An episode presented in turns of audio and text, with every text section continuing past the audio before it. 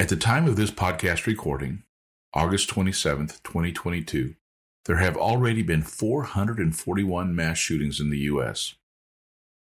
According to the Gun Violence Archive, we are averaging over 13 mass shootings a week. A mass shooting is defined as an event where four or more victims are shot and either injured or killed. Mass shootings are occurring so frequently in our country, they don't even make national headlines or even the evening news. In this episode of the Latino Business Report, we have a candid conversation with renowned security and school safety expert Mike Matranga.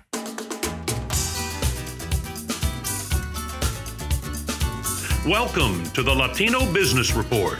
This podcast covers business, people, and issues of the day from a Latino perspective. The Latino Business Report is brought to you by TAMAC, the Texas Association of Mexican American Chambers of Commerce. TAMAC is the leading Hispanic business organization in Texas since 1975. Now for your host, J.R. Gonzalez. And welcome to another episode of the Latino Business Report. Today we're going to be talking about mass shootings particularly in schools. Today with us, we have Michael Matranga, owner of M6 Global. Michael is definitely an expert in this field. Michael, how are you doing today?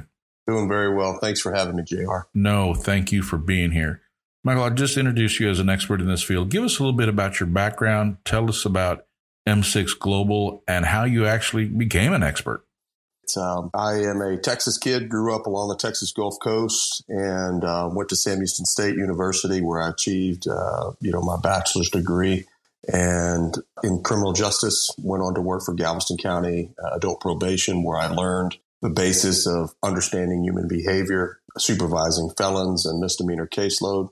Uh, then went on to the United States Secret Service uh, out of the Houston field office, where I worked through multiple different uh, divisions and from there was assigned in 2007 to the obama campaign detail uh, for that 18 month campaign came back to the united states secret service in houston and worked protective intelligence cases and then in 2011 went on to uh, join the United States Secret Service Presidential Counter Assault Team as a counter assault team operator under our Special Operations Division and served on that team for approximately five and a half years before moving on to the presidential detail. And it was after my time spent on the presidential detail, I went to a different agency out in Las Vegas, Nevada, the Department of Interior, and oversaw the security detail for the infamous Bundy Ranch trial, uh, where ranchers took up arms against the United States government in 2014. And shortly after that, uh, in 2018, after the unfortunate Santa Fe high school shooting, I was called back home to my home county to Texas City ISD by Dr. Rodney Cavness, who had the forethought to understand that he was not a security professional, but rather he was a superintendent and he had been you know, educating kids for 30 years. He did not have any expertise in this field of how to keep people safe. And so, you know, I was given the opportunity to come back to Texas City and build, you know, what ended up being ranked number, the number one school security program in the state, the number five in the nation. And since then, uh, we've helped countless of districts throughout the state, and we're now branching out into, you know, the you know all 50 states uh, providing a very proactive approach to school safety and security instead of just thinking that you know law enforcement is the the only and final solution uh, as we've seen through you know, multiple events here recently to include Uvalde with 376 officers there. They didn't stop anything and uh, I'm not discrediting them. We absolutely love our brothers and sisters in blue and we need them. But this is all going to stop if we as a society get better at understanding human behavior and uh, have the courage to intervene. And so this is a collective effort between, you know, students, teachers, parents, community. Uh, we've all got to put our our, our foot forward uh, to include law enforcement and work together to resolve this. Well, okay, thank you for that. Definitely, and once again, it is an honor to have you on on this podcast. You definitely uh, are extensively experienced. And I also know that um, you've been on CNN, you've been on Fox News, and, and here lately you've been on a multitude, of about 60, 70 networks, and just people are always calling you um, to come on and be that expert. But Mike, are they also calling you to ask you what to do? And if they're asking you what to do, why the heck aren't they doing it? Well, um, you know, I think that uh, the biggest issue and the biggest grievance that I have are the politicians that call after every event and they ask me for my advice because they identify me as a subject matter expert. So when you say every event, you're talking about every shooting.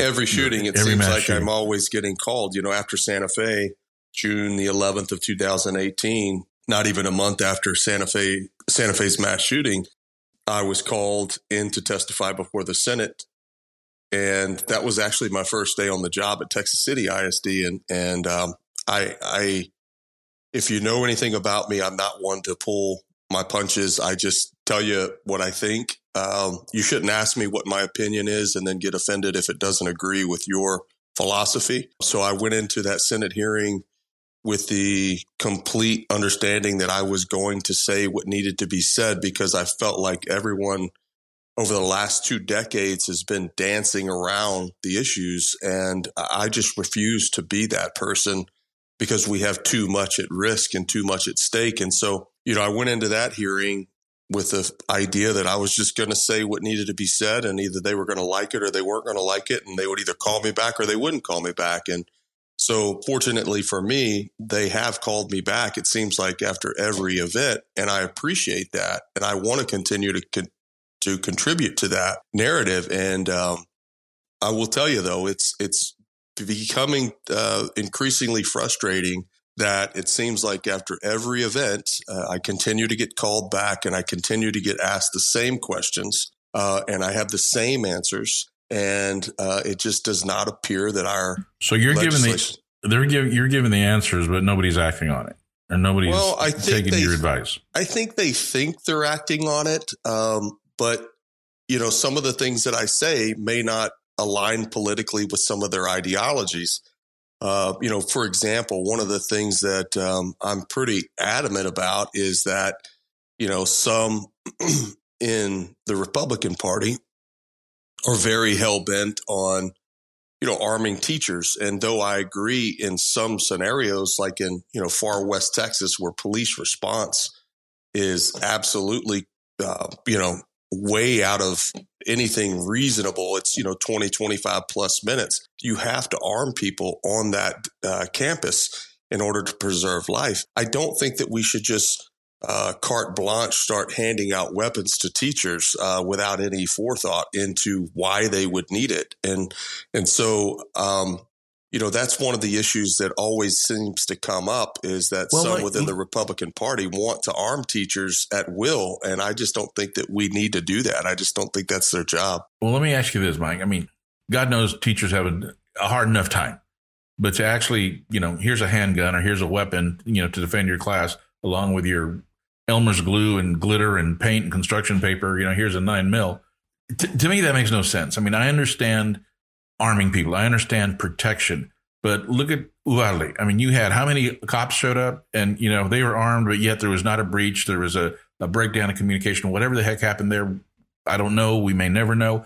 But at the same time, to me, arming teachers does not seem like the solution. I can see, I mean, just the train. Isn't it true that a lot of people that are killed by handguns, or at least it used to be, they're killed by their own guns because they really don't know how to use them and, and they're either taken away from them or they end up shooting themselves or something. I mean, is that the answer? Arming teachers? I, I think that it is should be uh, case by case. Uh, you know, I just spent the last eight days out near El Paso, Texas. Uh, in that you know venture out west, uh, I took it upon myself to stop in multiple small towns and I asked uh, some of the law enforcement or individuals that uh, we encountered, how long is police response? You know, we stopped in Alpine, Texas and stayed at a place called the Summit. That's not a shameless dig, but it's a beautiful place. Um, and I asked the owner, you know, you've got this beautiful site. How long would it take res- police to respond here? His response was an hour and a half. So wow. imagine putting a school in that area. You have to arm teachers at that point uh, and I certainly understand that. But what I'm getting at is that the the programs that we have in place, like the Marshals or the Guardians program, I'm not anti-Marshal or anti-Guardian. or anti arming teachers. It just needs to be very well thought out, and there has to be a nice and a very good articulation of why they would need it, such as, you know, like in Alpine, Texas, or, you know, maybe even uh, some of these other smaller towns between there and El Paso. It has to make sense. You know, for example, I'm a school board member at Texas City ISD.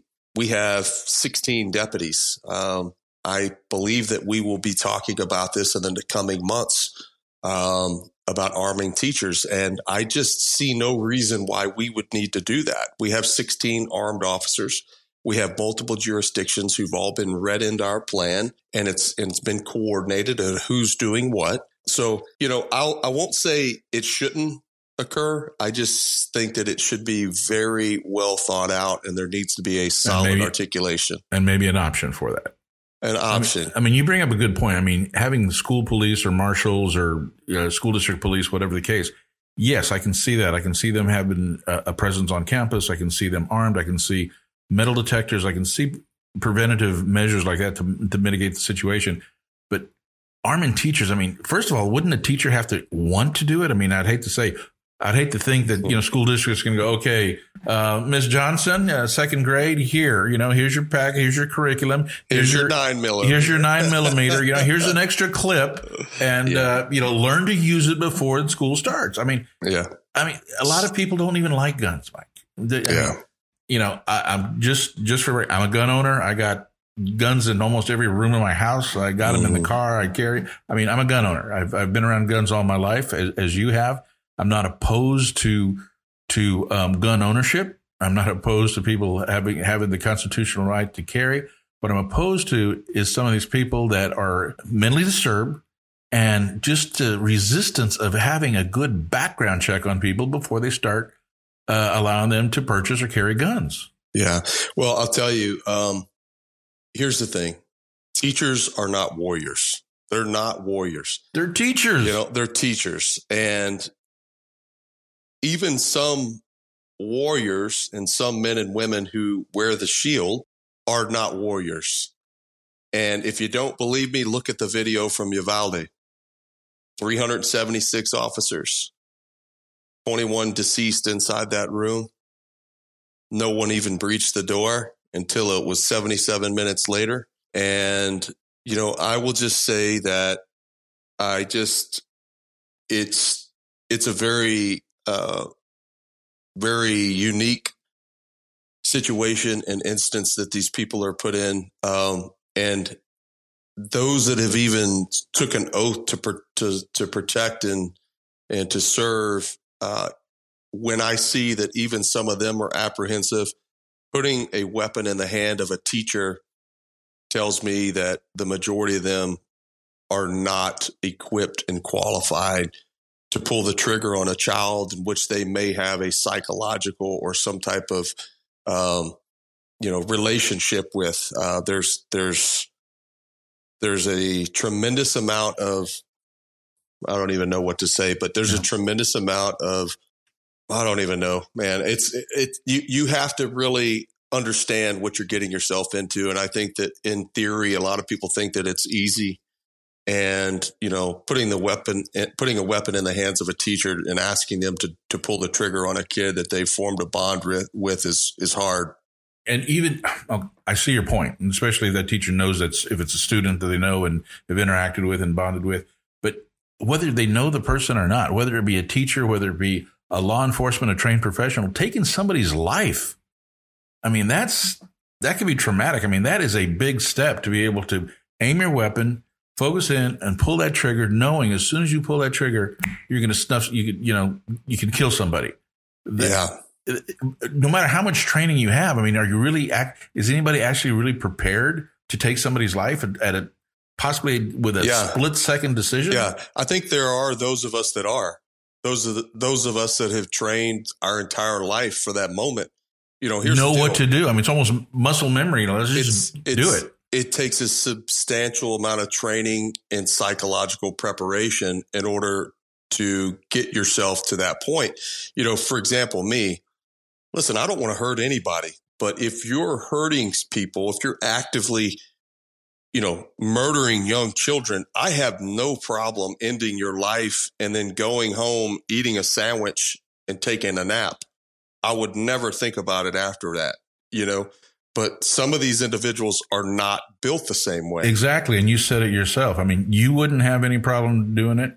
I would like to think I wouldn't, but I don't know. I haven't been in that situation. But at the same time, you said years of training, psychological preparation. Teachers don't have that. No. A lot of people don't. I mean, so just to me, passing out guns, and that's my opinion, and, and everybody has their passing out guns to teachers is not the answer. Now, now let me some, let me let me intervene real quick, and I'll I'll give you the perfect example. And unfortunately, it ended in the in the life of a very beautiful person at Texas City ISD last year. We had a phenomenal principal that was here at this at our district who was she was the life of the school. Beautiful young lady, bright future ahead. And unfortunately had two young children, was going through a, a divorce. Husband was, unbeknownst to all of us, physically uh, aggressive. I believe, uh, I don't want to speak on her behalf, but I believe that was probably part of the reason why she was getting a divorce. And um, she chose to arm herself uh, during this time. And she, the day that she was moving out of her home with her two young children in the back seat, um, her husband showed up to the house and became physically violent with her. She pulled out her weapon that she was legally uh, uh, required or legally uh, authorized to own, and he took it from her and killed her right there in the front yard. In front of her know, children? In front of her children, and then went inside and killed himself. And so, you know, listen, like I said, teachers are not warriors. You know, the Marshals program requires an 80 hour intro and then a 16 hour follow up. That's not enough. I have a 17 year old daughter who's a varsity cheerleader who's had more training on how to hold a child up in the air to perform a stunt than we're requiring teachers to have uh, with time behind a trigger. So, you know, I would, like I said, it, it, it's not that I'm anti arming teachers. It just has to be the right setting. It has to be the right reason. Um, there has to be good articulation and the required amount of training is just not enough, you know? So I would like to see the hours substantially upgraded. Yeah. Now you made a so, you, you made a good point in a rural area where it's going to take cops an hour. Maybe not every teacher, but if they don't have the budget, if they don't have school cops or marshals, um, maybe a handful of those teachers, you know, two or three or four of them that are trained and give them additional pay, give them whatever, at least to be prepared. But okay, I think we're kind of kind of on yeah. the same page on that. Let's let, let's mm-hmm. move on to a little bit. And, and Mike, we were talking before the show, and it just I cannot fathom. My mind cannot get around why somebody would want to go out. Just mass shooting to begin with doesn't make any sense to me. But go out into a school and knowingly kill innocent children. That makes no sense. I mean, why? Do, do you do you have a, a an answer to that? Uh, you know, I can't answer. I think each one of them have their own reasons why. But what I will tell you is very consistent in each one of them is that there are patterns of behavior in these individuals that are known to their family, their friends, you know, their teachers, their community, and people just simply dismiss them and they think, okay, yeah, this kid's got this problems or this person has this problem. Uh, they're going to be okay or they're crazy. Stay away from them. But no one has the courage to really intervene. I mean, if you look at, you know, you look at uh, the kid out in Parkland, you know, he had had the cops called him 30 times. This is kind of an unusual circumstance where you see there was a tremendous amount of reporting on this kid. Uh, but our laws prevented him from being institutionalized or, um, you know, someone intervening. Because a lot of these people are actually, I mean, they're putting out a cry for help. I mean, if you, if you, like you say, if you watch them, if you, you see their characteristics and some of their stuff, they're, they're almost asking for help. They don't get it. And is this a last resort, resort for them? Yeah, I do. I think it is. Um, you know, the National Threat Assessment Center uh, at the Secret Service talks about um, these things and there's this evolution of behavior and these patterns of behavior. And you know i, I will tell you that i have become increasingly frustrated with this um, ideology or this narrative by uh, even law enforcement but but our political um, you know cast of characters uh, some of them very good. Others need to reconsider their profession that law enforcement is going to save the day and that is could not be further from the truth. Well, and you so, have, I don't mean to interrupt, you have that law enforcement will save the day, but yet you have a large group of people are going defund the police, defund the police. I mean, it's crazy. I mean, what, what do people want? You can't defund the police, then expect them to be there when there's a tragedy. And at the same time, you can't just arm everybody. Well, you could, but it's wild, wild west. I'm just, I'm just kind of pointing out the, the, the imbalance or the, the, the forces working against each other to try to come up with a solution to this thing. Yeah, well, I think that these people that are calling for defund the police, uh, let's let's let something tragic happen at their home, and then let them call the police, and they don't show up, and I think they'll reconsider. So you oh, know, they'll, they'll, call it they'll call a social worker. Yeah, anybody that's that's pushing that narrative is is just absolutely you know they have other motivations whether it be political or personal yeah. or whatever it is that they, they really need to have their head examined you know calling for the defunding of police you can see even in some states like california that removed officers uh, from school districts uh, a year ago are now hiring them back and it's like oh i think we absolutely need them you know and Hello? it's just yeah it's just this um it was the popular thing to do that fit their political narrative, and uh, that didn't work out too well for them. And so now they've had to come back down to reality. Right. And so, you know, I I'm just becoming increasingly frustrated that since 1999, after the Columbine shooting, the National Threat Assessment Center and even other experts in the field have said, you know, listen, yes, police are absolutely crucial in this. We have to have them. They have to understand the plan. They they need to react within a certain period of time. Everyone needs to be on the same page. It's got to be a coordinated uh, response rather than just everybody showing up with their hair on fire, like in Uvalde, like in Santa Fe, like in Parkland. But there was no coordinated response. But more importantly than that response is that we should be working to try to not have them respond in the first place. And how does that happen? It happens by, by students, parents, community members, all being consciously aware of when someone is on that path to violence through the patterns of their behavior, which we've all seen and which we all want to talk about after the fact, but yet we're not intervening. We don't have the community resources to intervene in those things. And, you know, look at mental health in the United States you know, after Reagan, look at some of these institutions that have been shut down. They don't exist here in here in the southern part of, of Texas, where we're at, um, Galveston County. Unless you have insurance in Galveston County, you cannot be institutionalized at University of Texas Medical Branch. Law enforcement has to transport you all the way to the north side of Houston to be institutionalized if you're trying to hurt yourself or others. We need these facilities throughout the state of oh, Texas. Okay, wait, wait, wait, wait, wait a minute. Back up, back up. So if you have some mental issues and you need to be institutionalized in some parts of the state, at least here in Texas, you can't be institutionalized unless you have the insurance to cover it. Correct. Is that what I heard you? Oh my yeah. God, so, what is so going on out there?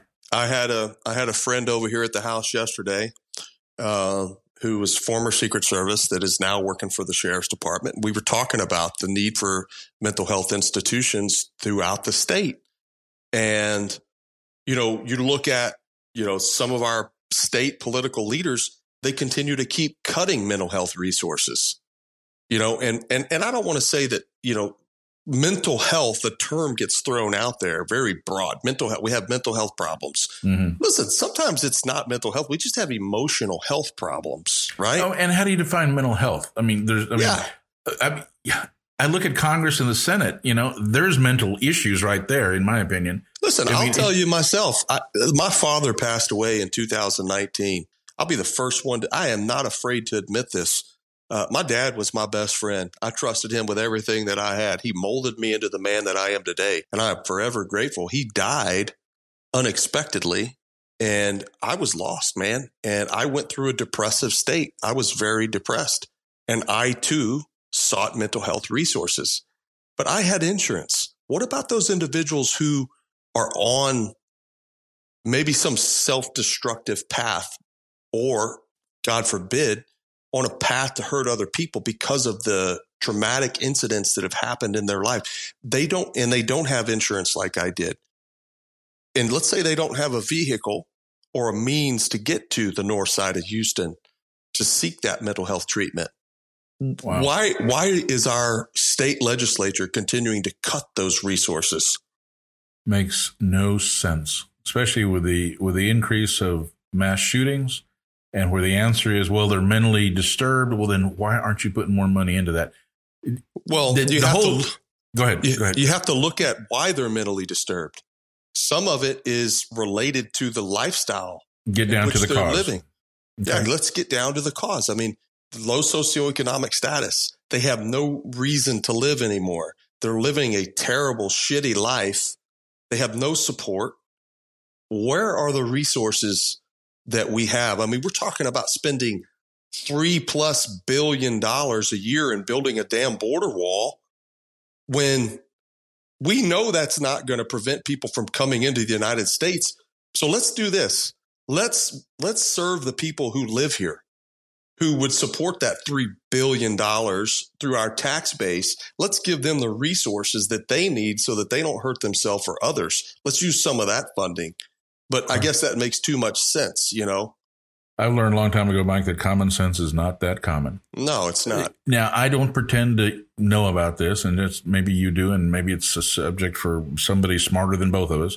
But if a person is that depressed, if they're that disenfranchised, if they want to take their own life, why in the heck do they have to feel like it's necessary to take a bunch of people with them? I mean, is that a need for for attention? For I mean, what is it? I mean, suicide by police is if you're going to do it, do it privately to yourself. I mean, don't take other people with you. Innocent. Yeah, you know, I, I really can't answer that question. Um, I don't know. I, I, that's the simple answer is I don't know why they feel the need to take other people with them, um, unless it's to, um, you know, bring some type of martyrdom uh, to them and and to be in death what they were never in life, and that's somebody.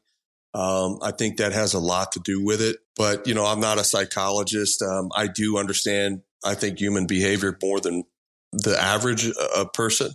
Uh, which is why I think I've been successful in what I'm doing. The Secret Service taught us well. You know, we we pay attention to human behavior. We pay attention to uh, patterns of behavior. I always tell people this all the time: stop listening to people's words and start paying attention to their behaviors. They may be able to fool you for a while, but if you continue to watch them and not listen, you will see that they will always resort back to what their initial intent is. And that's where we have to get in schools and our community is if we have somebody who's on this path of violence that perhaps has exhibited signs and symptoms of pre-attack behavior, watch them.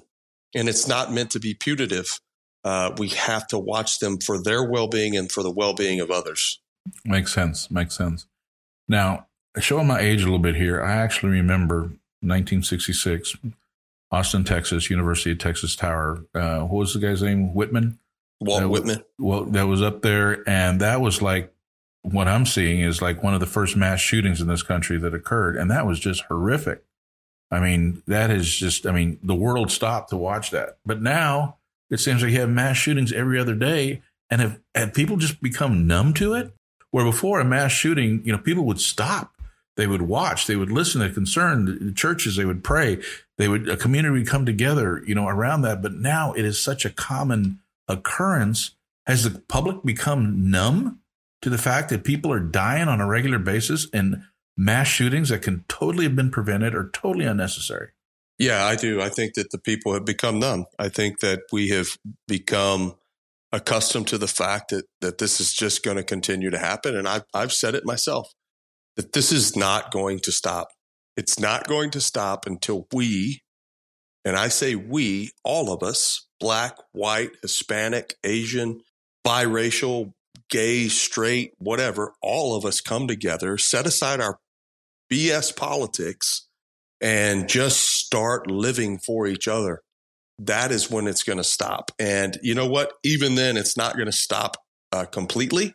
Um, because here's the thing I'm a realist. There's absolutely no way that I will ever tell you that we're going to stop everything. But what we can do is unify together and we can mitigate and reduce the risk by being consciously aware and working together in unison, which is what is just so uncommon these days because we've let politics divide us in multiple different spectrums. And you know what? We've got to start working together. You know, um, it has to happen. You're and right. Those those of us that continue to divide us through politics, we've got to get their asses out of office. I agree with you. We need to work together. But to your other point, our leadership, as you said, you have, I mean, I am all for the Constitution and I'm all for the constitutional right to carry. But you know what?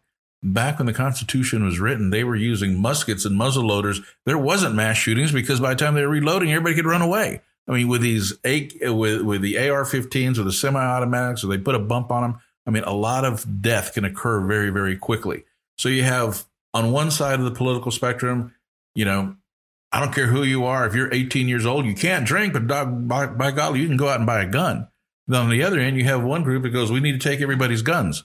I mean, I don't, I don't, I find myself torn between the two major parties, not agreeing with some on some things, but mostly disagreeing with each of them when it comes to this subject. I mean, that is that is not the answer. Taking away people's guns ain't going to happen. Giving everybody a gun and go and carry it, no matter whether you have training, if you have mental illness, just this is America. You can carry a gun. You know that is insane. I mean, people need some sort of restrictions. They need some guidelines. To drive a car, you need to get a driver's license and training, but to to go out and buy and carry a gun, you don't need anything.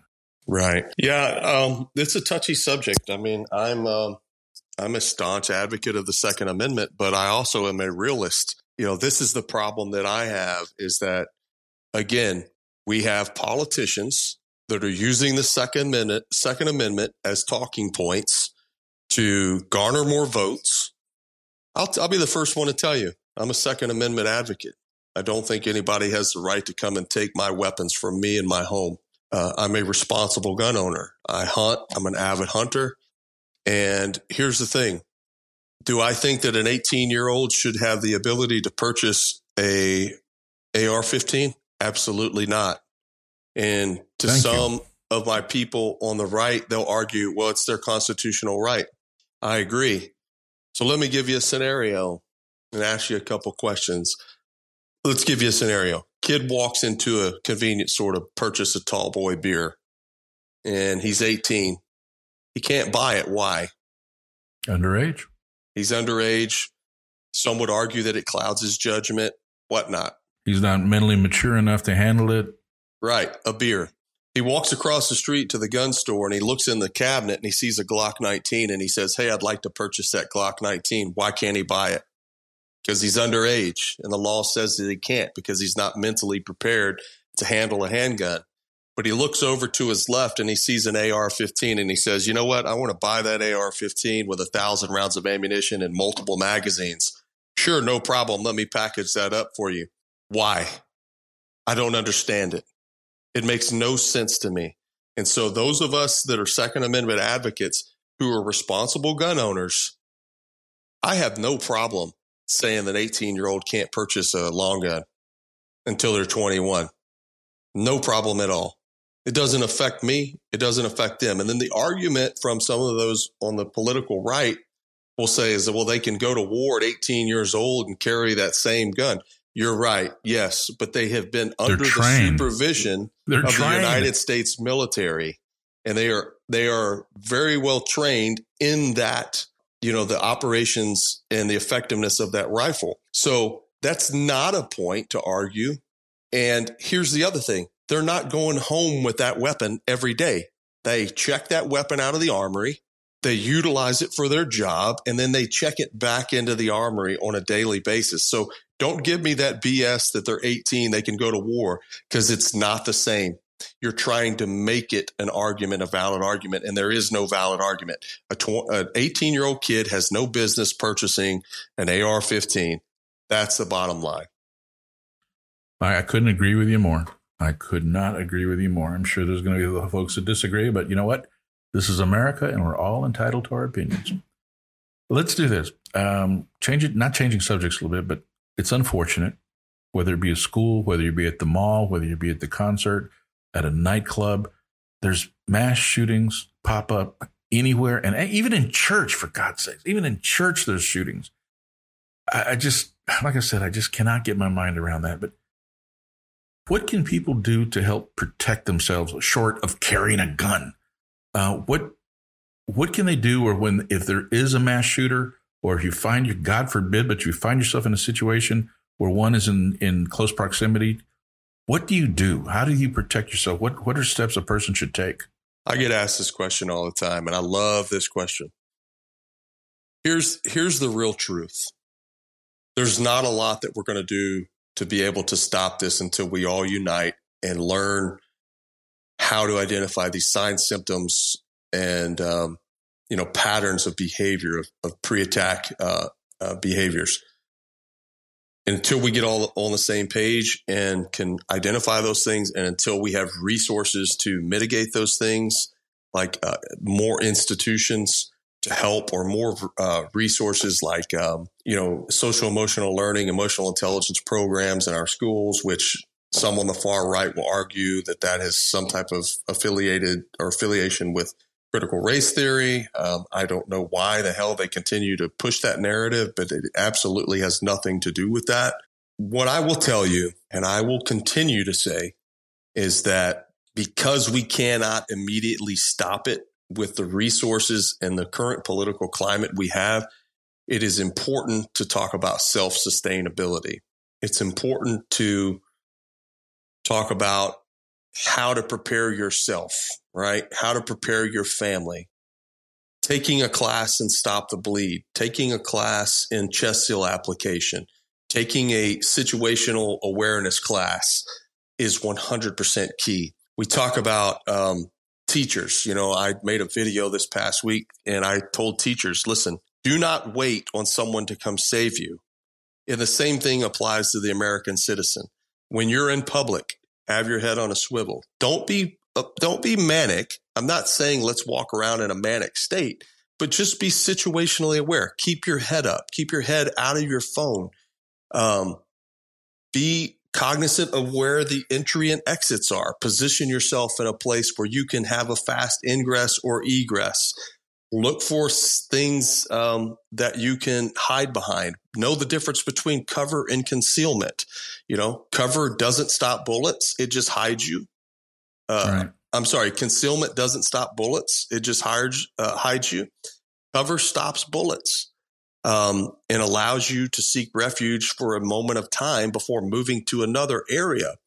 So we have to get better as a society at at preparing ourselves and not solely putting the onus on law enforcement to save us. And so, but to do know, that, to, to your point, you need to be aware. Yes. I mean, absolutely. people need to be aware of their surroundings, aware of the potential danger in a situation. I mean, we don't want people to go around paranoid or scared of living their lives. But at the same time, if you were, if you choose to go to this concert, if you choose to go to the mall, to, if you choose to go do this, just be aware of exits and what's happening and be looking for that. God, I mean, it's, it's, it's terrible to have to live a life that. Be looking for that cover if necessary.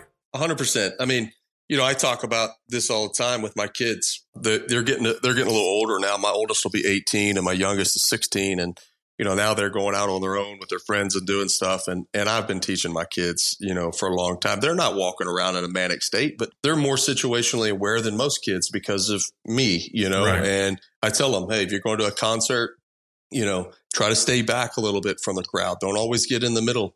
You know, look for the exits on both sides, your left, your right, your rear try to find the, the closest security officer or the closest uh, police officer, know where they're at. Just be situationally aware. That's it. Uh, and that's what's going to help us, right? Um, I always talk about, um, you know, Boyd, uh, Boyd's um, military terminology uh, or philosophy of the OODA loop. Have you ever heard of the OODA loop? Have not. So O O D A loop, OODA loop and it stands for it's an acronym for observe orient decide and act and so we you know, people have different methodologies. I like OODA loop because it keeps you constantly in that evolving or revolving cycle of decision making. And so observe, orient, decide, act. You see a problem, you observe it, you orient yourself in a protective manner, uh, you decide what you're going to do, and then you act. The problem is, is people get stuck between that decide and that act, right. and then they end up not making a decision, which ends up causing them harm. And so it's constantly being in that state of observe, orient, decide, act, observe, orient, decide, act. And usually that's going to keep you alive. And so, like I said, you know, I'm not trying to scare right. anyone. I'm not trying to create a, an atmosphere of panic or, or, mania. It's just that heightened sense of awareness that we must walk around society. When, they, when they when they act, what do, what do they do? I mean, now I've seen posters that say what uh, run what is run hide run, fight run hide fight. Is that the action that they take? I mean, when you it say act, be. it could be if you've got a pistol. Uh, if you're an armed license to carry holder, maybe you take that shot maybe you don't take that shot. Maybe it makes more sense uh, sense for you to to um, pull yourself out of that situation and run. Maybe that person or that situation is right on top and you, you don't have a weapon and you all you have is your hands. What I'm saying is, is do not do nothing. Do not do Makes nothing. Yeah, do you something. Know, you've got to do something. Um, when I go into schools, people always talk about, well, you know, the protocol says that we have to go in our room and we have to lock down and, and follow the protocols. And I always say, if you have an exit door, get the hell out disposal, of there. get out of there, move. And they look at me like, you know, they've looked at me like I've had three heads. Well, that's what, well, we're, we're not going, you know, we're not following protocol. And I was telling, hell with that protocol why would you stay in a situation that could cause you serious bodily injury or death or death when you have the means to escape? Get the hell out of there. And guess what? Take as many kids with you as possible. We'll sort out the bullshit later. It, you know? It, you're right. I mean, it was it was one of the shootings. I forget which one, but there was a, a nightclub shooting, and people inside the nightclub were sending text messages and posted on Facebook, call 911. Pulse. Uh, uh, yeah, it's, I mean, wow. If you have a phone in your hand, call them yourselves. I mean, to, to, to send out a message to, oh, please send me help through social media just totally blew my mind. I mean, but that's the society in we, which we live in, JR. It's, is it's, it, social media has severely skewed our judgment it, it absolutely has, and it we we as a society are not going back to where we once were. This is a problem that is going to continue to happen. It is up to us to adapt to it and overcome it. And this is how we do it: is mm. through the human behavior patterns of these individuals, having better institutions and having better processes to treat them. That's the key. Well, you're absolutely right. I think you're right there. And we're obviously not going to solve this whole situation on this podcast. Mike, I want to thank you for being here. And my, I, before we go, I want to give you an opportunity to any closing thoughts. But just in the back of my mind, as I'm recording this thing, we're recording. This is this is pre-recorded. It's going to be edited and it's going to air. I just pray to God that we don't have an, another mass shooting between this recording and the time it airs. But there's probably a good chance there may be. I mean, that's where that's what it's come to it's a very good chance that that may happen, you know, and we have to, as a society, we have to prepare ourselves. We have to stop thinking that law enforcement is going to save us.